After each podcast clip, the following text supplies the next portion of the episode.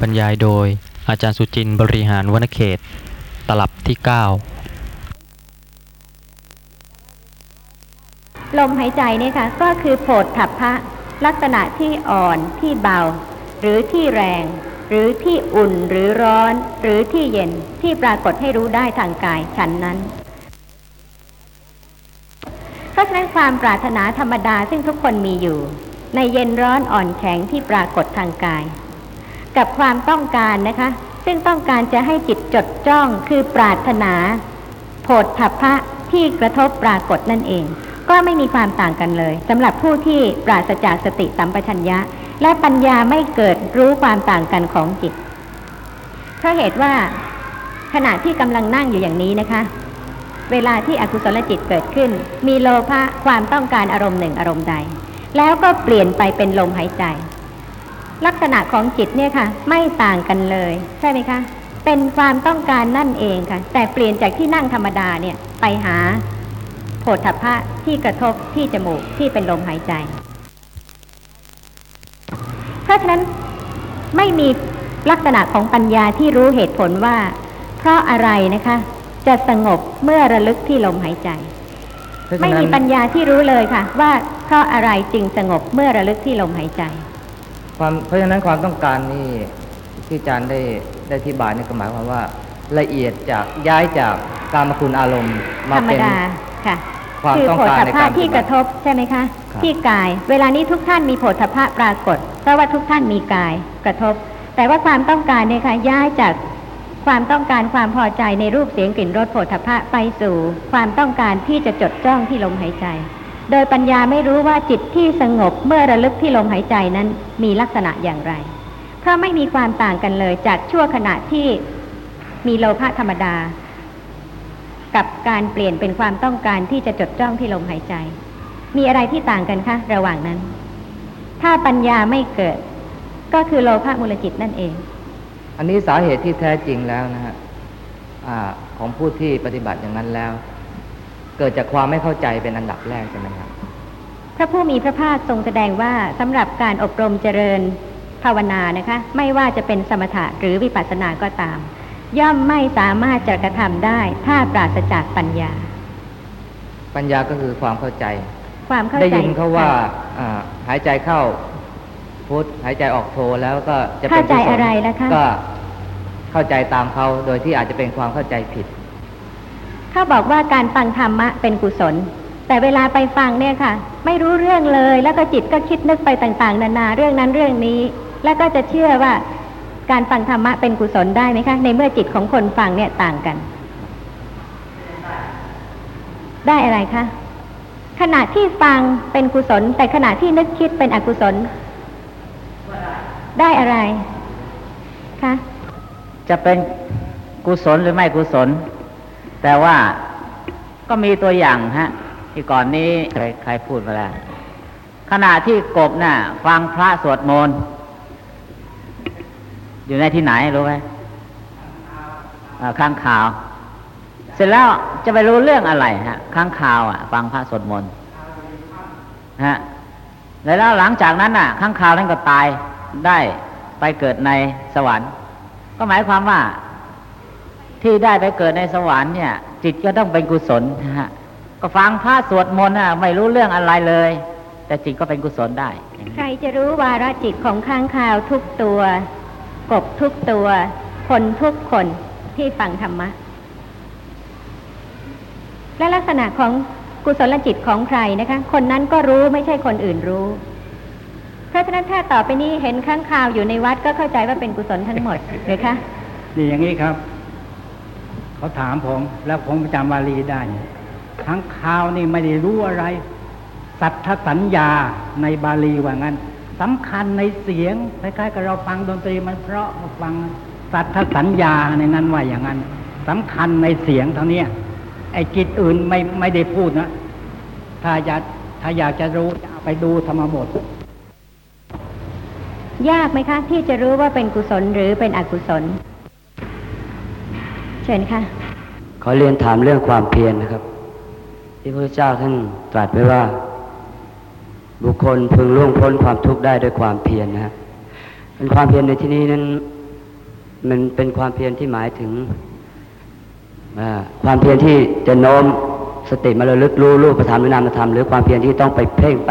เดินจงกรมไปนั่งกรรมฐานหรือเข้าห้องอะไรประเภทนั้นคือเป็นการทำความเข้าใจนะครับ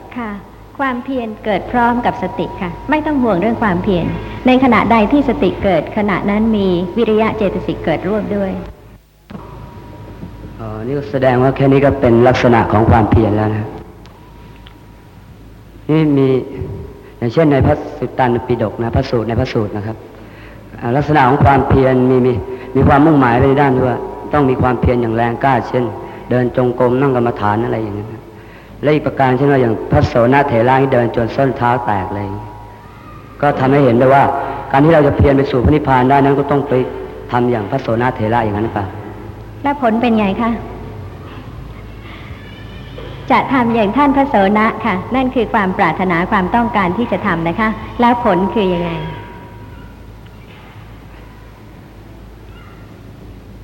ผลนะคะคือยังไงคะ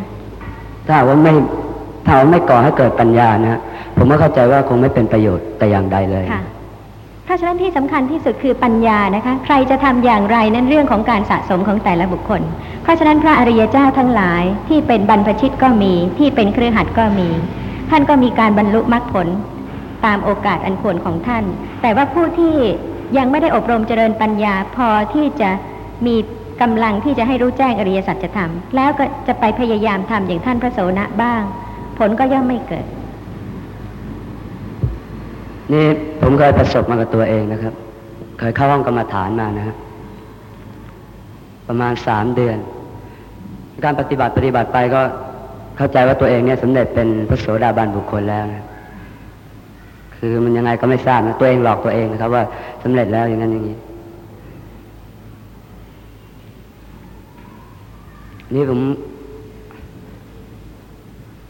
ก็ไปสอบอารมณ์กับอาจารย์นะอาจารย์ท่านก็บอกว่ายังก็ให้ไปปฏิบัติต่อเมื่อไปปฏิบัติอยู่ขณะทำความเพียรเดินจงกรมนั่งกรรมฐานอยู่สองวันกับคืนไม่ได้นอนเลยนะเดินแล้วล้มสลบล้มลงไปแล้วหัวแตกเลย ก็ไม่ก่อให้เกิดปัญญา แล้วก็ไม่สามารถจะตัดกิเลสเป็นสมุทเฉดได้แต่อย่างใดก็ที่เล่าฟังนี้ก็เพียงเพื่อว่าจะเป็นเป็นข้อคิดเห็นสำหรับคนหมู่มากที่ได้ฟังอยู่ที่นี้สำหรับที่จะนำไปพิจารณาว่า ก่อให้เกิดประโยชน์ไหมหรือว่าเป็นประโยชน์ต่อตัวเองอย่างใดนะครับ นี่ก็หมดปัญหาอีกประการนี่มีอีกปัญหาหนึ่งนะฮะคือในขณะที่เราบาลมที่เราเกิดความรู้สึกตื่นเต้นตื่นเต้นอย่างมากนะ เราเราไม่ต้องการให้มันตื่นเต้นเลยแล้วเราจะเราสามารถจะบังคับได้นะจะบังคับเลยค่ะหรือว่าจะระลึกรู้ลักษณะของความตื่นเต้น ซึ่งมีจริงเกิดขึ้นเพราะเหตุปัจจัย โดยมากทุกท่านเนี่ยค่ะไม่ชอบอกุศลเลย แน่นอนที่สุดนะคะ แต่พอระลึกรู้ลักษณะของสภาพธรรมะเนี่ยค่ะ ยากนักที่จะไม่ระลึกรู้ลักษณะของอกุศลตามความเป็นจริงที่กำลังปรากฏ โลภะมูลจิตนะคะ มีอยู่เป็นประจำเป็นประจำจนไม่รู้สึก ขณะนี้ค่ะ ถ้าสติไม่เกิดนะคะระลึกรู้ลักษณะของนามธรรมที่กำลังเห็นหรือรูปธรรมที่ปรากฏทางตา เสียงที่กำลังปรากฏหรือนามธรรมที่ได้ยินเสียง ถ้าสติไม่เกิดระลึกรู้ลักษณะของสภาพธรรมะเหล่านี้นะคะ จะบอกได้ไหมคะว่าเมื่อก่อนที่สติจะเกิดนั้นเป็นกุศลหรือเป็นอกุศล ถ้าสติไม่เกิดแล้วนะคะ อกุศลที่มีเนี่ยค่ะมากจนกระทั่งครอบงำและอกุศลนั้นย่อมไม่สามารถที่จะรู้ลักษณะของรูปธรรม และนามธรรมใด ๆ ได้เลย เพราะฉะนั้นก็ขออนุโมทนาท่านผู้ฟังค่ะ ที่ท่านทราบว่าไม่ใช่พระโสดาบันนะคะ แล้วก็เมื่อปฏิบัติต่อไป ก็ยังมีการเผลอตัวนะคะ ขณะที่ว่าหกล้มจนกระทั่งศีรษะกระแทก ศีรษะแตก นั่นไม่ใช่ลักษณะของปัญญา แล้วก็ถ้าท่านผู้ฟังมีความสงสัยนะคะว่าลักษณะนั้นเป็นลักษณะของอะไร สภาพธรรมะอะไร เวลาเผลอตัวเนี่ยค่ะ ย่อมจะมีเหตุการณ์ต่างๆ เกิดขึ้นได้ ถ้านั่งอยู่นะคะ ไม่เผลอ ก็คงจะไม่มีการที่จะคำมำหรือว่าทำให้เกิดการล้มลงไปหรืออะไรขึ้น เพราะฉะนั้นเวลาที่มีการเผลอเกิดขึ้นเนี่ยค่ะ ก็จะมีอาการที่ผิดปกติที่ไม่ใช่สติสัมปชัญญะ เพราะฉะนั้นในขณะนั้นนะคะ เกิดขึ้นเพราะการปฏิบัติ ซึ่งทำให้เกิดความเผลอขึ้นทีละเล็กทีละน้อย ทีละเล็กทีละน้อย จนกระทั่งสามารถที่จะทำให้เกิดล้มแล้วก็มีอันตรายเกิดขึ้นได้ ไม่ใช่สติสัมปชัญญะบริบูรณ์อย่างในขณะนี้ ขณะนี้กำลังเห็นกำลังได้ยิน ถ้าจะเกิดตื่นเต้นนะคะ ตกใจ ก็เป็นสภาพธรรมะที่มีจริงเป็นของจริง ไม่ใช่ตัวตน แต่ความที่ยึดติดในเราเนี่ยค่ะ ก็ไม่ชอบที่จะให้เราเกิดความตื่นเต้นตกใจอย่างนั้น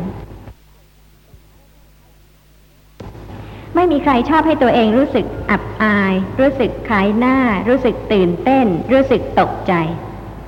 แต่ว่าสภาพธรรมะเหล่านี้เกิดขึ้นเพราะเหตุปัจจัย เพราะฉะนั้นถ้าไม่อบรมเจริญสติปัฏฐานนะคะ ก็มีความคิดที่อยากจะบังคับไม่ให้สภาพธรรมะนั้นเกิดขึ้น แต่ว่าไม่สามารถที่จะบังคับได้ เพราะเหตุว่าตราบใดที่อกุศลธรรมยังไม่ได้ดับเป็นสมุทเฉดต้องมีปัจจัยให้เกิด ความโกรธเนี่ยค่ะ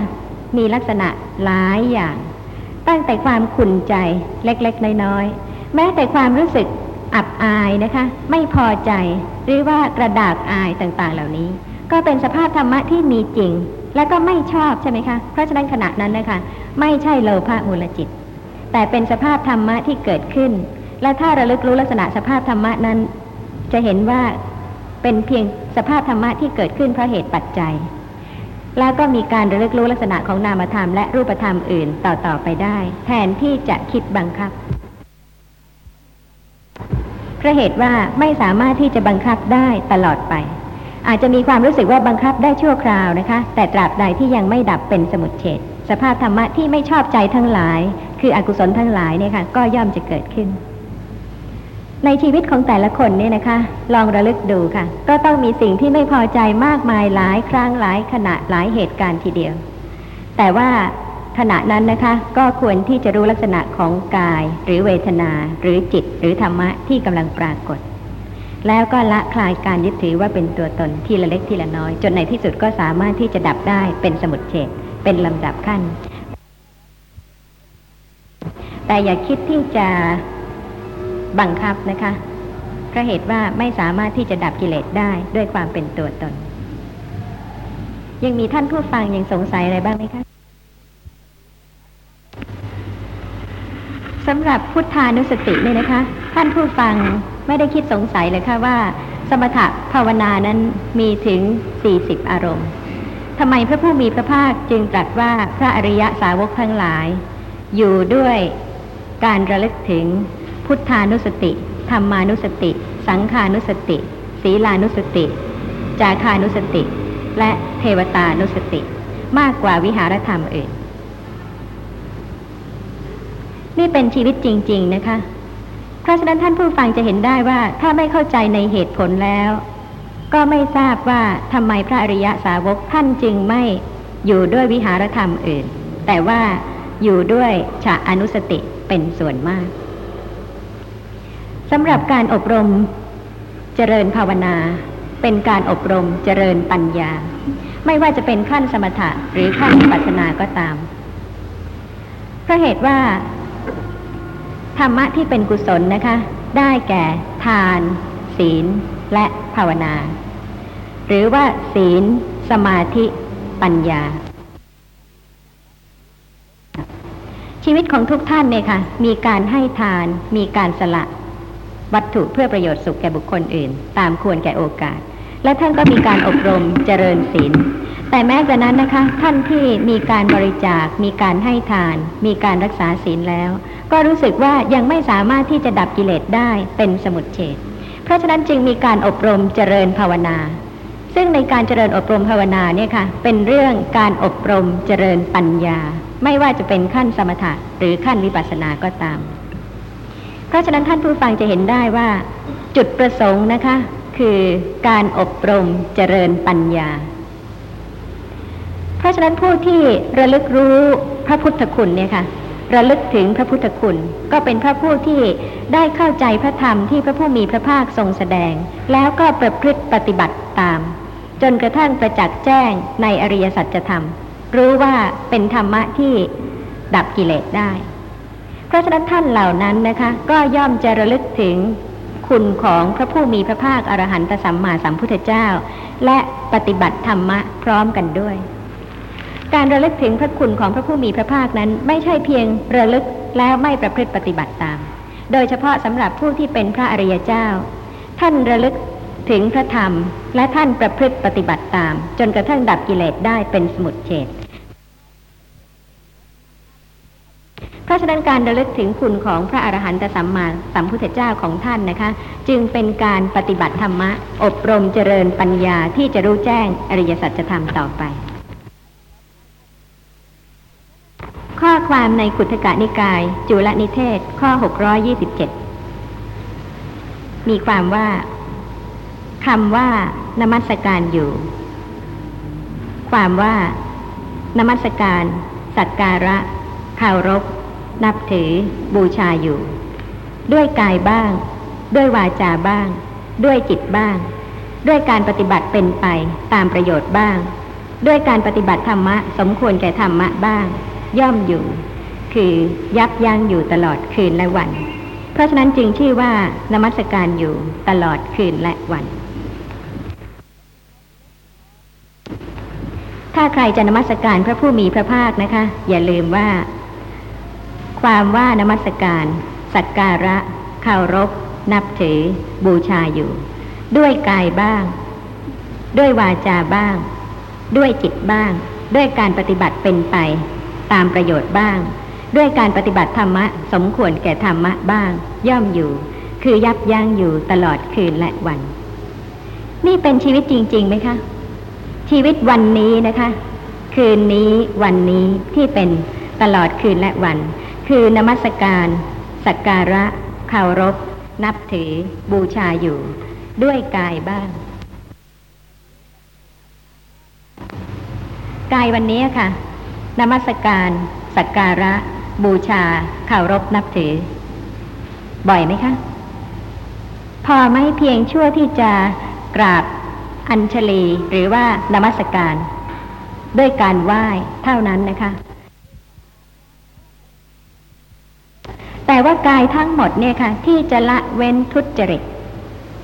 เว้นจากกายะทุจริตขณะใด ขณะนั้นย่อมชื่อว่านมัสการสักการะ เคารพบูชาพระผู้มีพระภาค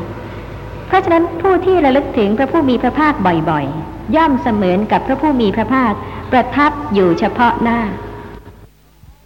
ไม่สามารถที่จะล่วงกายะทุจริตได้นะคะเพราะเหตุว่าระลึกถึงพระผู้มีพระภาคที่ได้ทรงแสดงธรรมให้เห็นว่าธรรมะใดเป็นอกุศลที่ควรเว้น ธรรมะใดเป็นกุศลที่ควรเจริญ และสำหรับวาจาเนี่ยค่ะ ก็เช่นเดียวกัน ในวันหนึ่งวันหนึ่งเนี่ยนะคะ ผู้ที่ยังไม่ได้ดับกิเลสเป็นสมุดเฉดลองพิจารณาวาจาของตนค่ะ ว่าเป็นไปในทางที่จะทำให้คนอื่น เดือดร้อนบ้างไหมบางทีลืมคิดถึงคนฟังนะคะอะหรืออาจจะคิดว่าเขาคงไม่เดือดร้อนใจ พูดอย่างนี้คงไม่เป็นไร แต่ว่าถ้าท่านเป็นคนฟังเนี่ยค่ะ ท่านจะไม่รู้สึกอย่างนั้นเลย เพราะเหตุว่าคำพูดบางคำเนี่ยนะคะ แม้ว่าจะไม่ใช่คำหยาบคายที่เป็นพรุษวาจา ไม่ใช่คำที่รุนแรง แต่แม้กระนั้นก็เป็นคำที่ทำให้คนฟังเนี่ยอาจจะเกิดความน้อยใจหรือเสียใจ แม้เพียงเล็กน้อยนะคะ ขณะนั้นนะคะ ถ้าสติเกิดจะเห็นความเป็นวจีทุจริต แต่ถ้าสติไม่เกิดก็ไม่ไม่รู้สึกว่าเป็นอกุศล เพราะฉะนั้นสติเนี่ยค่ะ ที่เกิดขึ้นจะทำให้พิจารณาสภาพธรรมะในขณะนั้น เห็นอกุศลเป็นอกุศล และเห็นกุศลเป็นกุศล เพราะฉะนั้นผู้ที่ระลึกถึงพระพุทธคุณเนี่ยค่ะ จะอยู่เฉยๆไหมคะหรือว่าจะเตือนตัวเองที่จะประพฤติปฏิบัติตามพระธรรม เป็นการนมัสการ สักการะเคารพ นอบน้อม แม้ด้วยวาจาสุจริต ไม่ใช่วาจาทุจริต นอกจากนั้นนะคะ ที่จะประพฤติเป็นไปทางกายทางวาจา ก็ยังมีการนมัสการสักการะเคารพนับถือบูชาอยู่ ด้วยจิตบ้าง ธรรมดาของการเห็นการได้ยินที่มีเป็นปกติในชีวิตประจำวันนั้น ย่อมเป็นปัจจัยที่จะให้จิตน้อมไป สู่อารมณ์ที่ปรากฏทางตา ด้วยโลภะบ้าง ด้วยโทสะบ้าง เพราะฉะนั้นการที่จะนมัสการ สักการะนอบน้อมพระผู้มีพระภาคด้วยจิตนะคะ คือการระลึกถึงพระพุทธคุณ แทนที่จะระลึกถึงรูป เสียง กลิ่นรสโผฏฐัพพะต่างๆ จะรู้ได้ว่าขณะใดที่จิต ระลึกนึกถึงพระพุทธคุณ ขณะนั้นเป็นกุศล เพราะฉะนั้นวันหนึ่งวันหนึ่งนะคะ ตลอดคืนและวันในชีวิตประจำวันนี่ค่ะ การระลึกถึงพระผู้มีพระภาคด้วยความนอบน้อมสักการะเป็นไปในลักษณะใด ด้วยการเว้นกายทุจริตวจีทุจริตนะคะ และยังมีจิตที่น้อมระลึกถึงพระคุณ หรือว่าปฏิบัติธรรมะสมควรแก่ธรรมะ คือระลึกรู้ลักษณะของสภาพธรรมะที่กำลังปรากฏ ตามลำดับขั้นนะคะ ตั้งแต่กายสุจริตวจีสุจริต จนกระทั่งถึงความสงบ จนกระทั่งถึงปัญญาที่รู้ลักษณะของสภาพธรรมะ ด้วยการเจริญสติปัฏฐาน เป็นการปฏิบัติธรรมะ สมควรแก่ธรรมะ นี่เป็นการระลึกถึงพระคุณของพระผู้มีพระภาค ถึงแม้ว่าจะกล่าวอย่างนี้นะคะ ท่านผู้ฟังแต่ละท่านเนี่ยค่ะ ก็ย่อมจะพิจารณาได้นะคะว่าระลึกถึงคุณของพระผู้มีพระภาคมากหรือน้อยในวันหนึ่งวันหนึ่งสำหรับผู้ที่ไม่เข้าใจ พุทธานุสตินะคะ ก็อาจจะให้บุคคลหนึ่งบุคคลใด กราบไหว้บูชาพระพุทธรูป แต่ไม่ใช่เป็นการระลึกถึงพระคุณ ในทางโลกนะคะ ก็อาจจะมีการสร้างมีการแจกหรือมีการมอบ สิ่งที่เป็นเครื่องเตือนใจให้เกิดกุศล เช่น พระพุทธรูป แต่ว่า ถ้าในขณะนั้นนะคะ ไม่ระลึกถึงพระคุณของพระผู้มีพระภาค ผู้นั้นก็ย่อมจะรู้ได้ว่าจิตของตนนะคะ เป็นกุศลหรือเป็นอกุศล หรือว่าเป็นโลภะหรือว่าเป็นความสงบ เพราะว่าบางท่านก็อาจจะกล่าวว่า ถ้ากราบไหว้นมัสการนะคะ พระพุทธรูปปางนั้นบ้าง หรือว่าปางนี้บ้างนะคะ ก็ย่อมที่จะให้เกิดลาภผลต่างๆ นี่เป็นคำ สั่งสอนในทางโลก แต่ในทางธรรมไม่ใช่อย่างนั้นนะคะ ตรงกันข้าม การระลึกถึงพระคุณ ถึงแม้ว่าจะมีพระพุทธรูปที่จะให้กราบไหว้นมัสการเนี่ยค่ะก็เพื่อที่จะน้อมระลึกถึงพระพุทธคุณให้จิตสงบ แต่ตรงกันข้ามนะคะ ขณะใดที่ไม่ระลึกถึงพระพุทธคุณเนี่ยค่ะ อาจจะมีความหวังในลาบบ้าง ในสักการะต่างๆบ้าง ในขณะที่กราบไหว้ พระพุทธรูปนะคะ ขณะนั้นไม่ใช่ในทางธรรม ถ้าในทางธรรมแล้วก็เพื่อที่จะละคลายกิเลสและก็ให้เกิดความสงบ ขณะนั้นไม่มีโลภะไม่มีโทสะไม่มีโมหะมีท่านผู้ฟังสงสัยอะไรบ้างไหมคะสำหรับพุทธานุสตินะคะ ท่านผู้ฟังก็จะเห็นได้ว่า ถ้าบุคคลนั้นไม่เข้าใจในพระธรรมแล้ว การระลึกถึงคุณของพระผู้มีพระภาคเนี่ยค่ะ ย่อมยาก เพราะฉะนั้นสำหรับสมถภาวนาที่เป็นอนุสติมีสิบคงยังไม่ลืมนะคะ ว่าสมถภาวนาทั้งหมดนี่นะคะ มีสี่สิบได้แก่กสินสิบอสุภะสิบแล้วก็อนุสติสิบที่กำลังกล่าวถึงนะคะสำหรับต่อจากอนุสติสิบนั่นก็ยังจะไม่กล่าวถึง สำหรับอนุสติสิบเนี่ยค่ะ มีพุทธานุสติธรรมานุสติ สังขานุสติ ศีลานุสติ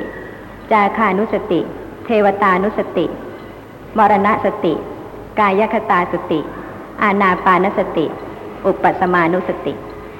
ซึ่งท่านผู้ฟังก็ควรที่จะทราบความเกี่ยวเนื่องกันนะคะ ของอารมณ์กรรมฐานทั้งหมดด้วย โดยนัยยะของการเจริญสติปัฏฐาน เพราะเหตุว่า สมถกรรมฐานทั้งหมด ถ้าท่านผู้ฟังจะศึกษาเองนะคะ โดยตรงจากพระไตรปิฎกหรือจากคำพีวิสุทธิมรรคเป็นต้น ท่านผู้ฟังก็จะเห็นได้ว่า สมถกรรมฐานทั้งหมดนะคะ ทุกประการ จบลงด้วย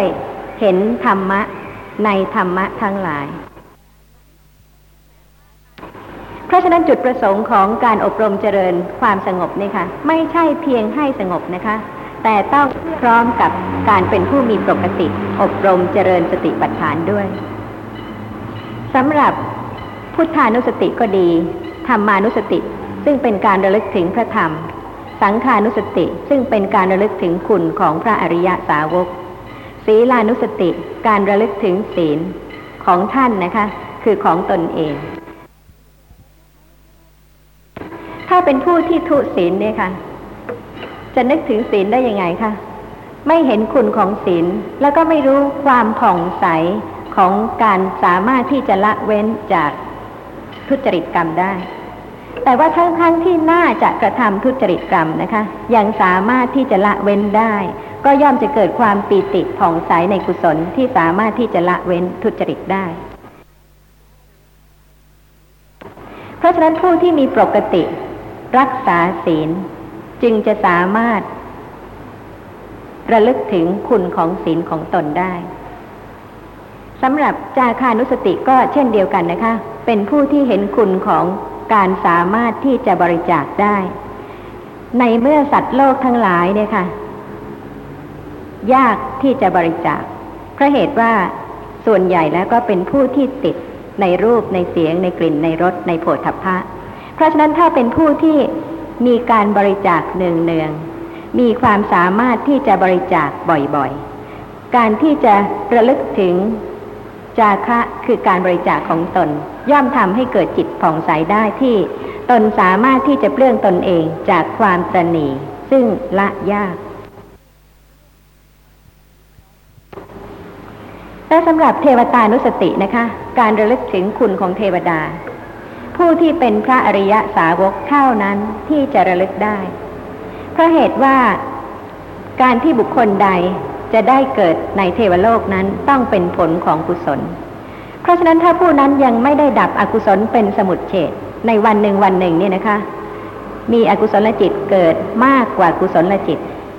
มีอกุศลกรรมที่ได้กระทำแล้ว และก็ยังไม่ได้ดับกิเลส เพราะฉะนั้นกรรมนั้นย่อมสามารถที่จะเป็นเหตุให้เกิดในอบายภูมิได้ ผู้ที่ยังไม่เป็นพระอริยะเนี่ยค่ะ จะระลึกถึงคุณของเทวดาทั้งหลายที่เกิดในเทวโลก ด้วยกุศลกรรมต่างๆ ได้ไหมระลึกได้นะคะ แต่ว่าไม่มีปัจจัยพอที่จะให้เกิดความสงบและก็สำหรับพุทธานุสติ ธรรมานุสติ สังขานุสติ ศีลานุสติ จาคานุสติ เทวตานุสตินะคะ เฉพาะผู้ที่เป็นพระอริยะสาวกเท่านั้นที่สามารถจะให้จิตสงบเมื่อระลึกถึง กรรมฐานเหล่านั้นนะคะสำหรับปุถุชนแล้วไม่สามารถที่จะถึงอุปจารสมาธิ แต่การระลึกถึงพระพุทธคุณก็ดี จนกระทั่งถึงการระลึกถึงคุณของเทวดาก็ดี ไม่สามารถที่จะให้จิตตั้งมั่นในอารมณ์เดียวถึงขั้นอัปปนาสมาธิที่เป็นฌานจิตได้ แต่ว่าจุดประสงค์ของสมถกรรมฐานทุกบัพพะนะคะสำหรับผู้ที่มีปกติเจริญสติปัฏฐานนั้น อย่าลืมว่าเพื่อการเห็นธรรมะในธรรมะ เพราะฉะนั้นแม้แต่อนุสติอื่น ๆ อีกสี่คือมรณสติก็ตาม กายคตาสติก็ตาม อาณาปานสติก็ตาม อุปสมานุสติก็ตาม เป็นเพียงเครื่องระลึกแล้วปัญญาก็ควรที่จะเกิดขึ้น ระลึกรู้ลักษณะของสภาพธรรมะที่ปรากฏ เพื่อที่จะได้ประจักษ์แจ้งในสภาพธรรมะที่ไม่ใช่สัตว์ไม่ใช่บุคคล ไม่ใช่ตัวตน ขอกล่าวถึงมรณะสตินะคะ เป็นตัวอย่างที่ว่าการระลึกถึงความตาย ถ้าระลึกโดยไม่แยบคายนะคะ กุศลจิตไม่เกิด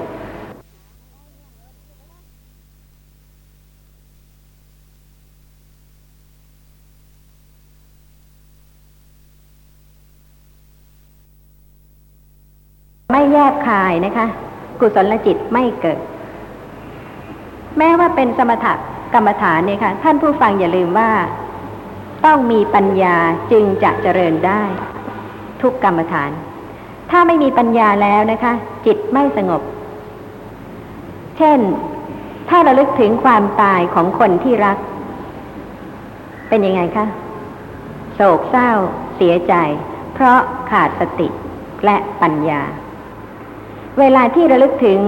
คนที่ไม่เป็นที่รัก หรือว่าคนที่เกลียดชัง หรือว่าคนที่เป็นศัตรู ความตายของบุคคลเหล่านั้นอาจจะก่อให้เกิดความยินดี ช่ไหมคะ นั่นเป็นการระลึกถึงความตายที่ปราศจากสติและปัญญา เพราะฉะนั้นก็ไม่สามารถที่จะทำให้เกิดความสงบได้ หรือถ้าระลึกถึงคนซึ่งไม่เป็นที่รักไม่เป็นที่ชัง จิตก็ไม่สงบนะคะเพราะเหตุว่าขณะนั้นไม่ใช่ปัญญาที่ระลึกถึงด้วยความแยบคาย อย่างวันหนึ่งวันหนึ่งที่ได้ข่าวของคนเสียชีวิตไปเนี่ยค่ะ ในหนังสือพิมพ์ด้วยอุบัติเหตุต่างๆ หรือว่าผู้ที่กระทำกิจเกี่ยวข้องกับคนที่ตายที่สิ้นชีวิตไปแล้ว เช่น สับเปลอทั้งหลายเหล่านี้นะคะ ไม่มีความรักความชังในบุคคลที่ตาย แต่ว่าไม่ใช่หมายความว่าขณะนั้นเป็นกุศลจิต เพราะฉะนั้นการระลึกถึงความตายโดยไม่แยบคายเหล่านั้นไม่ทำให้จิตสงบระลึกอย่างไร จิตจะสงบ ต้องน้อมมาระลึกถึงความตายของตนเองนะคะ แล้วก็จะเห็นได้ว่าชีวิตนี้สั้นมาก แล้วก็สมบัติทั้งหลายที่มีเนี่ยค่ะ ย่อมถึงความวิบัติพร้อมกับการขาดศูนย์ของชีวิตนี้ ซึ่งไม่มีใครรู้นะคะ ว่าจะเกิดขึ้นเมื่อไหร่ ซึ่งข้อความที่กล่าวถึงการระลึกถึงความตายที่จะให้เกิดความแยบคายนั้นนะคะ เช่น ระลึกถึงว่า ชีวิตทั้งหลายไม่มีนิมิต คือไม่มีเครื่องหมายให้รู้เลยนะคะ ว่าจะเสียชีวิตลงไปเมื่อไหร่ อาจจะตั้งแต่อยู่ในคันของมารดาก็ได้ หรือว่าเกิดมาแล้วมีอายุจนถึงยี่สิบปีสามสิบปีหกสิบปีร้อยปีก็ได้ ไม่มีใครสามารถที่จะรู้นิมิตของชีวิตได้เลยว่า จะมากจะน้อย หรือว่าจะยาวนานสักเท่าไหร่เช่นทุกท่านที่นั่งอยู่ในขณะนี้นะคะ มีนิมิตที่จะบอกได้ไหมคะ ว่าชีวิตของใครจะจะสิ้นสุดลงเมื่อไหร่ เพราะฉะนั้นก็เป็นของที่ไม่แน่นอนเลย ถ้าคิดถึงความไม่แน่นะคะ จนกระทั่งสามารถที่จะระลึกถึงความตายให้สั้นเข้าสั้นเข้าเช่นที่พระผู้มีพระภาคได้ทรงแสดงกับพระภิกษุทั้งหลายว่า การระลึกถึงความตาย ชั่ววันหนึ่งคืนหนึ่งนะคะ ที่มีชีวิตอยู่ก็ยังประมาท จนกระทั่งระลึกถึงในขณะที่มีชีวิตอยู่พอที่จะเคี้ยวอาหารสี่ห้าคำแล้วกลืน นั่นก็ยังประมาท แต่ผู้ที่จะไม่ประมาทนะคะ ก็คือผู้ที่ระลึกถึงความตาย ชั่วขณะที่เคี้ยวข้าวคำหนึ่งแล้วกลืน หรือว่าหายใจเข้าแล้วออก หายใจออกแล้วเข้านั่นเป็นผู้ที่ไม่ประมาท แต่ไม่ใช่หมายความว่าให้ระลึกถึงความตายอย่างนั้นเท่านั้นนะคะ อย่าลืมว่าสมถกรรมฐานทั้งหมด ควรที่จะจบลงด้วยเห็นธรรมะในธรรมะ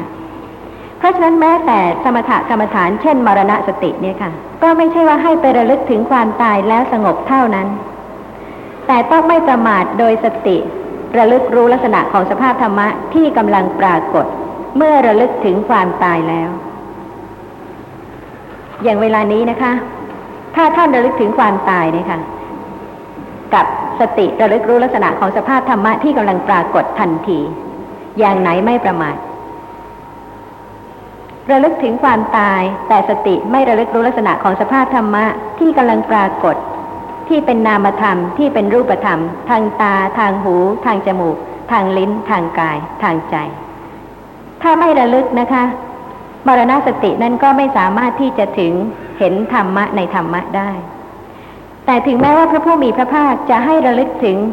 ความตายคือมรณสติหนึ่งเนืองนะคะ ก็เพื่อประโยชน์อย่างเดียวคือ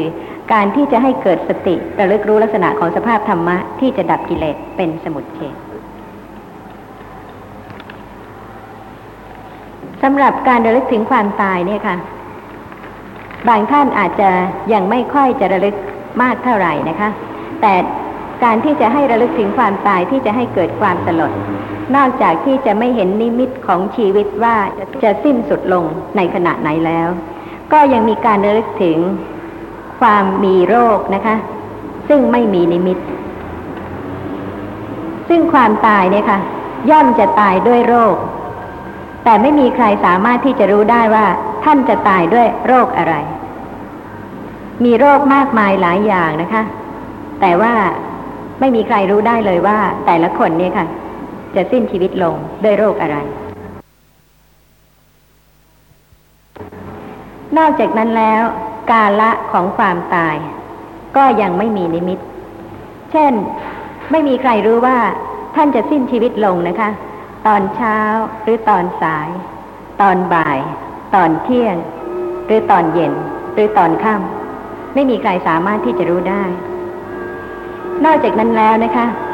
ที่ทอดกายในขณะที่จะตายก็ยังไม่มีนิมิต คือไม่สามารถที่จะรู้ได้ว่า จะตายในบ้าน หรือว่าจะตายนอกบ้าน จะตายบนบก หรือว่าจะตายในน้ำเพราะเหตุว่าแม้สัตว์ที่อยู่ในน้ำก็ยังตายบนบก หรือว่าสัตว์หรือมนุษย์ทั้งหลายที่อยู่บนบกนี่นะคะ ก็ยังตายในน้ำได้ เพราะฉะนั้นก็จะเห็นได้ว่าที่ทอดกายก็ในขณะที่ตายนั้นก็ไม่มีนิมิต นอกจากนั้นแล้วนะคะ ก็ควรที่จะระลึกถึงคติที่ไม่มีนิมิต ในเวลานี้ค่ะ ถ้าท่านผู้หนึ่งผู้ใดจะสิ้นชีวิตลง ไม่มีใครสามารถที่จะรู้ได้เลยว่าจะเกิดที่ไหน กรรมอะไรจะทำให้ปฏิสนธิที่ไหน ถ้าคิดอย่างนี้นะคะ เกิดความสลด ไม่เป็นโลภะโทสะโมหะในขณะนั้น ก็ยังไม่พอนะคะ เพราะว่าจุดประสงค์ที่ระลึกอย่างนี้แล้ว ก็ควรที่จะเกิดสติ ซึ่งเป็นสติปัฏฐาน ระลึกรู้ลักษณะของสภาพธรรมะที่กำลังปรากฏ นั่นเป็นจุดประสงค์ของสมถภาวนา โดยในยะของการเจริญสติปัฏฐาน เพ ราะฉะนั้นท่านผู้ฟังจะเห็นได้ว่า การที่จะระลึกถึงอารมณ์ต่างๆ ที่จะทำให้จิตสงบ ไม่ใช่เพื่อให้ถึงอุปจารสมาธิหรืออัปปนาสมาธิสำหรับผู้ที่เข้าใจมักมีองค์แปดแต่ก่อนการตรัสรู้ของพระผู้มีพระภาคนะคะ ไม่มีการเจริญมักมีองค์แปดเพราะฉะนั้นสงบเพียงชั่วคราวนิดหน่อยนี่ยค่ะก็ยังใกล้ต่ออกุศล เพราะฉะนั้นจึงควรที่จะมีวิธีที่จะทำให้สงบยิ่งขึ้น จนกระทั่งเป็นสมาธิขั้นอุปจารสมาธิ ยังไม่แนบแน่นในอารมณ์ ยังไม่ใช่อัปปนาสมาธิ เพราะฉะนั้นผู้ที่ยังไม่เข้าใจการเจริญมรรคมีองค์แปดนะคะ ก็เห็นว่าแม้อุปจารสมาธินั้นก็ยังไม่พอ ก็เจริญความสงบให้มั่นคงยิ่งขึ้น จนกระทั่งถึงอัปปนาสมาธิ ซึ่งเป็นฌานจิตนะคะ ขั้นต่างๆ จนกระทั่งถึงอรูปฌานแต่ว่านั่นไม่ใช่จุดประสงค์ของผู้ที่อบรมเจริญสติปัฏฐาน เพราะเหตุว่าประโยชน์อะไรจะมากกว่ากัน การเจริญสมถภาวนา ต้องประกอบด้วยปัญญาจริง แต่เป็นปัญญาที่พร้อมด้วยสติสัมปชัญญะรู้ลักษณะของกุศลจิตที่สงบในขณะนั้น ที่จะให้สงบ ยิ่งขึ้น แต่ว่าการเจริญสติปัฏฐานนั้น เพื่อรู้ลักษณะของสภาพธรรมะที่ไม่ใช่สัตว์ไม่ใช่บุคคล ไม่ใช่ตัวตน เพราะฉะนั้นผู้ที่อบรมเจริญสติปัฏฐานนะคะ ถึงแม้ว่าจิตจะสงบน้อมไปในอารมณ์ของสมถกรรมฐาน อารมณ์หนึ่งอารมณ์ใดบ้าง ก็มีการฟังซึ่งเป็นสัญญาที่มั่นคง ที่จะทำให้สติเกิด ระลึกรู้ลักษณะของสภาพธรรมะที่กำลังปรากฏ โดยไม่ใช่การจะไปภาคเพียรให้เกิดอุปจารสมาธิหรืออัปปนาสมาธิ ตอนนี้มีท่านผู้ฟังสงสัยอะไรบ้างไหมคะดิฉันอยากจะให้อาจารย์ช่วยกรุณาอธิบาย เอ่ออุปจารสมาธิเพิ่มขึ้นอีกสักครั้งหนึ่งค่ะ ค่ะ อุปจารสมาธิหมายความถึงความสงบของจิตนะคะ มีกำลังขึ้น แล้วก็ นิวรณธรรมทั้งหลายเนี่ยค่ะสงบลง เป็นเรื่องยากนะคะ ที่จะกล่าวถึงอุปจารสมาธิโดยไม่กล่าวถึงการเจริญสมถกรรมฐานหนึ่งกรรมฐานใด เพราะฉะนั้นขอกล่าวถึงการเจริญกสินซึ่งจะเป็นปัทวีกสินหรือว่าอาโปกสินเตโชกสินวายโยกสินก็ได้ ตามที่ได้เคยเรียนให้ทราบแล้วนะคะว่าปัทวีได้แก่ดิน ถ้าระลึกเป็นรูปร่างสีสันวันณะต่างๆ เนี่ยค่ะ ย่อมเกิดความยินดียินร้าย แต่ถ้าระลึกถึงธาตุดิน ไม่ใช่สัตว์ ไม่ใช่บุคคล ไม่ใช่วัตถุที่น่าเพลิดเพลินยินดีพอใจเลย เป็นแต่เพียงธาตุชนิดหนึ่งนะคะ ซึ่งมีจริง และวัตถุทั้งหลายไม่ว่าคนไม่ว่าสัตว์ก็ประกอบขึ้นด้วยธาตุดินเท่านั้น เพราะฉะนั้นการที่จะให้จิตตั้งมั่นคงที่ธาตุดินเนี่ยค่ะ ก็จะต้องอาศัยปัทวีกสินคือการที่จะเอาดินมาทำให้เป็นวงกลมนะคะ แล้วก็ความละเอียดมีกล่าวไว้ในวิสุทธิมรรคว่า ต้องเป็นดินสีอรุณ แล้วก็เป็นดินที่เกลี้ยงนะคะ วงกลมนั้นก็มีขนาดที่ว่าจะไม่ทำให้เล็กเกินไป ซึ่งจะต้องใช้การจ้องนะคะทำให้จิตขาดความสงบ หรือว่าไม่ให้สูงนักไม่ให้ต่ำนัก นั่นก็เป็นความละเอียดของการที่จะให้จิตตั้งมั่นคงที่ปัทวีกสินและการที่จะให้จิตสงบเนี่ยค่ะ จะต้องใช้ตาคือดูปฐวีกสินแล้วก็นึกถึง ปฐวีกสินที่เห็น ลืมตาหลับตาอยู่บ่อยๆนะคะ ในระยะนี้ขณะนี้ที่จะให้จิตเนี่ยค่ะ นึกถึงปฐวีกสินที่มองเห็นนั้น คือบริกรรมสมาธิเพราะเหตุว่าต้องอาศัยปฐวีกสินเป็นเครื่องระลึก หมายความว่าขณะนั้นก็มีจิตตั้งมั่นอยู่กับอารมณ์เดียวกำลังน้อมไปบริกรรมที่จะให้จิตไม่ตกไปในอารมณ์อื่นนะคะ แต่เพื่อที่จะให้นึกถึงปัทวีกสินนั้นบ่อยๆ ธรรมะสำหรับปฏิบัตินะคะ ซึ่งท่านผู้ฟังพิสูจน์ได้ในขณะนี้ จะนึกถึงดินเนี่ยค่ะ นึกยังไงคะที่จะให้สงบในขณะนี้ ย่อมยากใช่ไหมคะ แต่ถ้ามีปัทวีกสินให้เห็น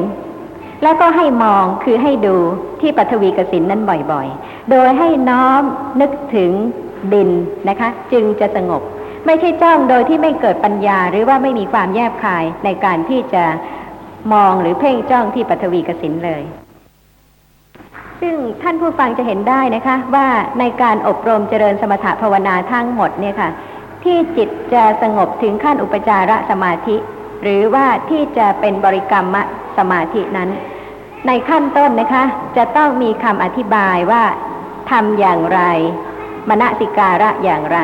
แล้วจิตจึงสงบก่อนที่จะถึงบริกรรม ไม่ใช่ว่าอยู่เฉยๆก็ไปเพ่งนะคะ แต่จะต้องมีการระลึกถึงสภาพธรรมะแล้วแต่นัยยะต่างๆ ที่จะให้จิตสงบ เช่นระลึกถึงความเป็นธาตุดินอย่างที่ได้เรียนให้ทราบแล้ว และในขณะที่กำลังบริกรรมคือการที่มองดูกสินนั้นนะคะ แล้วก็หลับตาบ้าง ลืมตาบ้าง ก็จะต้องอาศัยสถานที่ที่สงบ เพราะฉะนั้นการเจริญสมถะภาวนาที่จะให้จิตตั้งมั่นคงยิ่งขึ้นเนี่ยค่ะ ต้องอาศัยสถานที่ ถ้าเป็นวิหารก็ต้องเป็นวิหารที่เหมาะที่ควร ไม่ใกล้นัก ไม่ไกลนัก เว้นวิหารที่มีโทษต่างๆ นั่นเป็นความละเอียดนะคะ ซึ่งท่านผู้ฟังจะศึกษาได้ในวิสุทธิมรรคแต่ขอเรียนให้ทราบถึงความที่จิตสงบขึ้นทีละเล็กทีละน้อย เริ่มตั้งแต่บริกรรมโดยการที่เพ่งดูปฐวีกสินในที่เงียบสงัด ลองคิดดูนะคะ นึกถึงการที่เพ่งจ้องที่กสินแล้วก็หลับตาบ้าง ลืมตาบ้าง เพื่ออะไร เพื่อให้จิตเนี่ยค่ะ ไม่นึกถึงอารมณ์อื่น นอกจากปฐวีกสินเท่านั้น จนกว่าจะเกิดอุคหะนิมิตขึ้น คำว่าอุคหะนิมิตหมายความถึง นิมิตที่ปรากฏโดยไม่ต้องดูกสินหมายความว่าใจเนี่ยค่ะ จดจำลักษณะของปฐวีกสินจนแม้ไม่ลืมตานะคะ หรือไม่ได้มองไม่ได้ดู ไม่ได้เพ่งที่ปฐวีกสินก็สามารถที่จะเห็นปัทวีกสินเป็นนิมิต ชื่อว่าอุคหะนิมิต ในขณะที่อุคหานิมิตเกิดนะคะ กำลังบริกรรมอยู่ คือหมายความว่ากำลังเพ่งดูปฐวีกสินโดยการลืมตาบ้าง หลับตาบ้าง แล้วก็ตรึกถึงแต่ปัทวีกสินในขณะที่กำลังทำอย่างนั้นนะคะ อุคหานิมิตเกิดขึ้น ยังไม่ใช่อุปจารสมาธิเป็นแต่เพียงบริกรรมสมาธิ เห็นความต่างกันหรือยังคะ บริกรรมมะกสินคือรูปของกสิน เวลาที่เพ่งจ้องจนกระทั่งจิตสงบ มั่นคง ไม่ตรึกถึงรูปเสียงกลิ่นรสโผฏฐัพพะ ปรากฏลักษณะของปัทวีกสินแม้ไม่มองดูด้วยตา ขณะนั้นเป็นอุคหานิมิต แต่ยังเป็นบริกรรมสมาธิ หลังจากนั้นแล้วนะคะ ก็จะต้องพยายามอย่างยิ่งที่จะประคองอุคหานิมิต ซึ่งปรากฏแล้ว ให้ปรากฏอยู่เรื่อยๆ แล้วลองคิดดูว่าชีวิตประจำวันวันหนึ่งวันหนึ่งเนี่ยค่ะ จะทำยากง่ายสักแค่ไหน เวลาที่อุคหานิมิตเกิดขึ้นแล้ว ก็จะต้องกลับไปที่พัก เพื่อที่จะให้จิตเนี่ยค่ะ ตั้งมั่นคง สงบที่อุคหานิมิตที่ปรากฏเพราะเหตุว่าอุคหานิมิตนั้นเป็นเครื่องหมายว่าจิตสงบจากอารมณ์อื่น จนกระทั่งปัทวีกสินนิมิตนั้นปรากฏได้ทางใจ แม้ว่าไม่มองดู เพราะฉะนั้นการที่จะให้อุคหานิมิตนั้นมั่นคงยิ่งขึ้นนะคะ ก็คือว่าแม้ไปสู่ที่อื่น ไม่ได้อยู่ต่อหน้าปัทวีกสินนั่นอีกต่อไป แต่ว่ากลับไปสู่อาวาสนะคะ ที่อยู่หรือว่าที่พัก แล้วก็ยังสามารถที่จะให้เห็นอุคหานิมิตนั้นอยู่ได้ ซึ่งเป็นสิ่งที่จะยากสักแค่ไหน เพียงแต่จะเดินทางกลับไปที่พักเนี่ยค่ะ ก็จะต้องมีอารมณ์อื่นเข้ามาแทรกนะคะ ซึ่งจะทำให้อุคหานิมิตนั้นหายไป เพราะฉะนั้นการอบรมเจริญสมถภาวนาที่จะให้ถึงอุปจารสมาธินั้นจะยากสักแค่ไหน แม้แต่เพียงขั้นเริ่มต้นนะคะ ที่จะต้องตรึกด้วยความแยบคาย และก็จะต้องมีปัทวีกสินที่จะทำให้เกิดอุคหานิมิตขึ้น แต่ว่ายังไม่ใช่อุปจารสมาธิ ยังจะต้องประคองทำให้จิตเนี่ยค่ะ ตรึกนึกถึงแต่อุคหานิมิตนั้น จนกว่าจิตจะมั่นคงขึ้นนะคะ โดยที่ว่านิมิตนั้นผ่องใส บริสุทธิ์ ร้อยเท่าพันทวีของอุคหานิมิตที่เกิด ขณะนั้นนะคะ เป็นอุปจารสมาธิขณะนี้ยังไม่ใช่อัปปนาสมาธินะคะ ยังไม่ใช่ฌานจิต เป็นเพียงอุปจารสมาธิเท่านั้นที่มีปฏิภาคนิมิตปรากฏ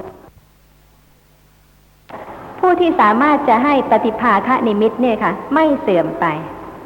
จนกระทั่งองค์ของฌานทั้งห้าปรากฏ จึงจะเป็นปฐมฌานในขณะที่เป็นอุปจารสมาธิ นิวรณธรรมทั้งหลายเกิดไม่ได้ก็จริงนะคะ แต่ว่าองค์ของฌานทั้งห้าคือ วิตักกะ วิจาระปีติ สุขะ เอกคตา เจตสิกห้าองค์เนี่ยค่ะ ยังไม่ปรากฏตราบใดตราบตราบนั้นก็ยังไม่ใช่อัปปนาสมาธิ คือยังไม่ใช่ฌานจิตเพราะฉะนั้นการอบรมเจริญสมถภาวนานะคะ ความสงบ และสมาธิที่สงบมั่นคงขึ้น ต้องคู่กันกับปัญญา มิฉะนั้นแล้วก็ไม่สามารถที่จะพิจารณาองค์ของฌานได้ ไม่สามารถที่จะพิจารณาว่าวิตกไม่ใช่วิจารและก็วิตกนั้นยังหยาบ เพราะฉะนั้นผู้ที่จะอบรมเจริญความสงบมั่นคงขึ้นต่อไป จนกระทั่งถึงทุติยฌานเนี่ยค่ะ ต้องเห็นโทษของวิตกกะเจตสิก ซึ่งหยาบนะคะหยาบกว่าวิจาระเจตสิก เมื่อเห็นโทษแล้วจึงเพียรที่จะระลึกถึง ปัทวีคือกสินนะคะ จนกระทั่งปฏิภาคานิมิตเนี่ยค่ะ ปรากฏนะคะ พร้อมกับวิจารณ์ โดยที่ขณะนั้นปราศจากวิตก จึงจะเป็นทุติยฌานเพราะฉะนั้นการอบรมเจริญสมถะภาวนาไม่ใช่ของง่าย แต่ว่าผู้ที่จะอบรมเจริญสติปัฏฐานนะคะ ถึงแม้ว่าความสงบจะไม่มั่นคงขึ้น ถึงขั้นอุปจารสมาธิ หรืออัปปนาสมาธิ ก็สามารถที่จะรู้แจ้งอริยสัจธรรมเป็นพระอริยเจ้าได้ และในชีวิตสั้น ๆ อันนี้นะคะ จะเจริญอะไร ถ้าจะเจริญสมถะภาวนาก็ไม่แน่ว่าจะถึงอัปปนาสมาธิหรือไม่ถึงเพราะเหตุว่าในบรรดาผู้ที่เจริญ สมถะภาวนาที่เป็นบริกรรมสมาธิ ในหมื่นท่านแสนท่านนะคะ ที่จะได้ถึงอุปจารสมาธิก็สักหนึ่งท่าน และในผู้ที่ได้ปฏิภาคนิมิตแล้ว ในพันท่านหมื่นท่านแสนท่านนั้น ที่จะถึงอัปปนาสมาธิก็สักหนึ่งท่านเพราะฉะนั้นการอบรมเจริญสติปัฏฐานนะคะ โดยที่ไม่ให้บรรลุถึงฌานจิต ย่อมเป็นสิ่งที่กระทำได้ไอ้ทางกสินนี่ผมก็เคยปฏิบัติมาก็ก่อนที่จะพบอาจารย์ได้ฟังอาจารย์นี่ประมาณสักยี่สิบปีได้ คือเริ่มต้นทีแรกผมไม่ได้ทางไอ้ปัทวีกสินผมทางเตโชกสินคือมองเพ่งเทียน แล้วก็ให้นิมิตนั้นมาอยู่ในอารมณ์ ก็ทำก็คงได้ผลบ้างครับ คือไปทำไปนั่งที่ไหนก็ได้โดย ผมทำถึงขนาดว่า ไม่ต้องไปเห็นเทียนหรือไม่เห็นไฟอะไรไปนั่งที่ไหนหลับตาก็เปิดอ่านิมิตนั้นก็เกิดขึ้น แต่ว่าทำไปทำไปมันมันรู้สึกมันหนัก หนัก หัวสมอง เดี๋ยวทำทำไปแล้วก็ต้องเลิกแล้วในระหว่างที่นิมิตเกิดขึ้นน่ะ ผมมาฟังอาจารย์ดูแล้ว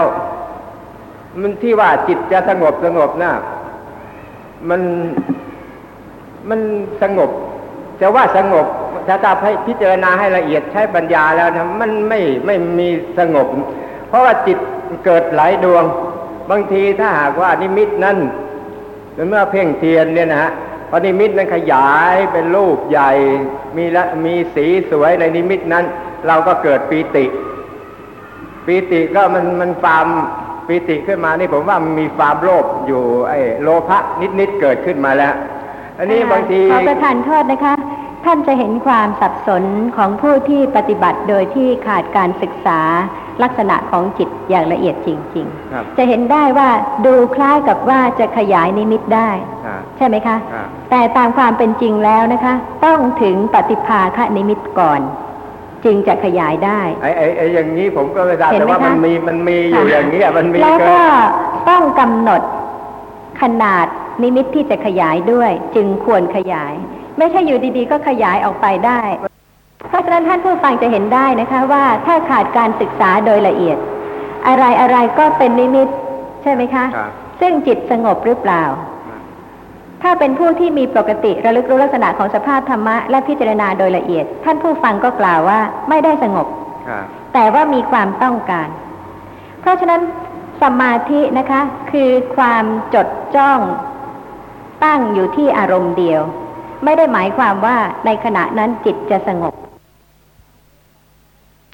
เพราะฉะนั้นถ้าไม่ศึกษาเรื่องของสมถะภาวนากรรมฐาน พร้อมสติ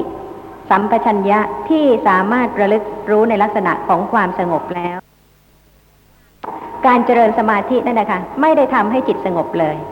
แต่สามารถที่จะมีอารมณ์ปรากฏตามที่ต้องการ อันนี้สมัยก่อนผมก็ไม่ไม่ไม่รู้ว่าเพราะเข้าใจว่ามันเป็นนิมิตมันเป็นอะไรอะไร ตอนนี้มาฟังอาจารย์ว่า เพราะว่าในระหว่างนั้นมันไม่มีสติเนี่ยเพราะมันหลงอยู่อย่างนั้น พอนิมิตดีขยายกว้างก็ดีใจก็แจ่มใสพอ เกิดนิมิตเล็กเข้ามาหรือมีอะไรมีสีเขียวสีดำอะไรในจุดในนิมิตกันเกิดขึ้น ก็ชักโมหะจะโกรธอันนี้มันทีแรกผมก็ไม่รู้นะแต่นี่มาฟังอาจารย์ให้เจริญสติบ่อย ๆ ก็เอ้มันมามาเปรียบเทียบกันแล้วเข้าจึงเข้าใจว่าไอ้ไอ้ที่ว่าเราว่าสงบสงบนั้นไม่มีเลยในนั้น แล้วยังประการสำคัญที่ร้ายที่สุดเนี่ยเมื่อขณะกำลังทำนั่นนะก็นึกว่าตัวเองนะเป็นผู้วิเศษอะไรๆยังคิด ดูถูกเกียรติหยามคนอื่น เป็นสมมติเป็นต้นว่าผมอยู่นะสมภารยังนึกติเถียงว่าสมภารนี่สู้เราไม่ได้ หรือคนอื่นสู้เราแล้วมันมีสับสนกันมาอย่างนี้นะแล้วมันรู้สึกว่าเป็นเรื่องหนักสมองด้วยครับ ปฏิบัติมากๆไปเนี่ยนะบางทีก็อะไรอย่างนี้ครับค่ะเพราะฉะนั้นที่สำคัญที่สุดนะคะ คือต้องพิจารณาความต่างกันของความสงบกับสมาธิ เพียงแต่อ่านวิสุทธิมรรค นะคะ แล้วก็จดจ้องที่อารมณ์ ซึ่งเข้าใจว่าเป็นสมถกรรมฐาน แต่ขณะนั้นนะคะสติไม่ได้ระลึกพร้อมสัมปชัญญะคือปัญญาที่จะรู้ลักษณะของจิตในขณะนั้นว่าสงบหรือไม่สงบ นี่เป็นสิ่งที่สำคัญนะคะ เพราะฉะนั้นพระอริยเจ้าทั้งหลายเนี่ยค่ะ ซึ่งเป็นผู้ที่รู้แจ้งอริยสัจธรรมแล้ว ท่านสามารถที่จะระลึกรู้ลักษณะของจิตที่สงบที่เป็นกุศล เมื่อมีอารมณ์ที่ทำให้สงบ เช่น พุทธานุสติสำหรับท่านสงบเพราะระลึกถึงพระคุณของพระผู้มีพระภาค ถึงแม้ว่าจะไม่กล่าวคำว่าอิติปิโสภควา ขณะนี้นะคะ มีการระลึกถึงพระธรรมที่พระผู้มีพระภาคได้ทรงแสดงแล้ว แม้ว่าจะไม่เคยเห็นองค์ของพระอรหันตสัมมาสัมพุทธเจ้า แต่เมื่อได้ศึกษาพระธรรมแล้วก็เห็นว่า ไม่มีบุคคลอื่นใดในโลก นอกจากพระผู้มีพระภาคอรหันตสัมมาสัมพุทธเจ้า ที่จะทรงแสดงธรรมะได้ละเอียดตามความเป็นจริง ในขณะนี้ค่ะ ถ้าระลึกอย่างนั้นนะคะ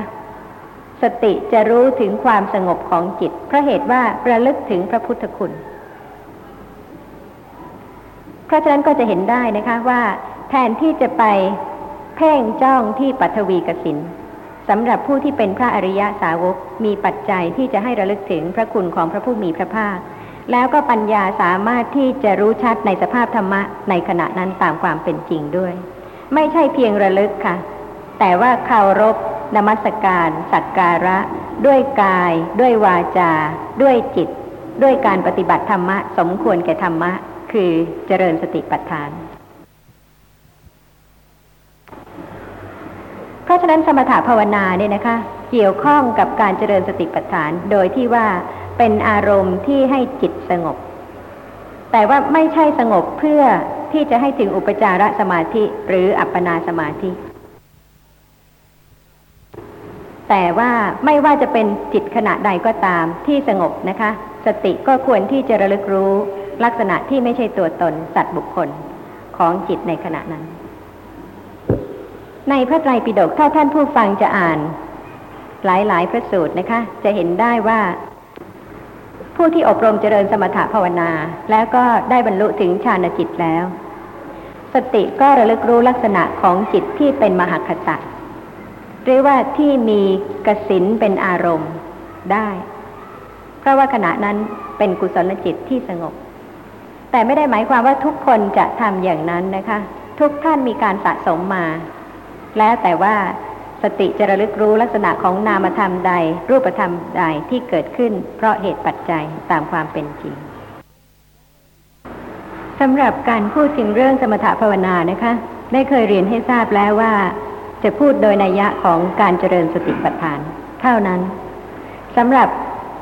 รายละเอียดของการเจริญสมถภาวนานะคะ ท่านที่สนใจก็จะศึกษาได้ในวิสุทธิมรรค ในคราวก่อนมีท่านผู้ฟังท่านหนึ่งนะคะ ท่านไม่เห็นว่าการระลึกถึงดินจะทำให้จิตสงบได้อย่างไร เพราะเหตุว่าสำหรับพุทธานุสติ การระลึกถึงคุณของพระผู้มีพระภาคนั้น พระองค์ทรงพระคุณเป็นพระอรหันตสัมมาสัมพุทธเจ้า เพราะฉะนั้นก็มีพระคุณเป็นอันมากที่จะให้ระลึกถึงและก็เกิดความสงบ แต่ว่าท่านผู้นั้นไม่เห็นว่าปัทวีกสินหรือการระลึกถึงดินนั้นจะทำให้สงบอย่างไร แต่การอบรมเจริญสมถะภาวนานั้น เป็นธรรมะที่ควรประพฤติปฏิบัติในชีวิตประจำวัน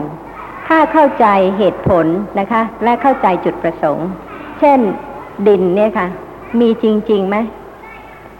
ดินเป็นสิ่งที่มีจริงนะคะ ถ้าเป็นดินเปล่า ยังไม่เกิดเป็นตึกรามบ้านช่อง หรือว่าวัตถุสิ่งต่างๆ เพียงแต่เห็นความเป็นดินเท่านั้นเนี่ยค่ะ ย่อมไม่เกิดความยินดีพอใจ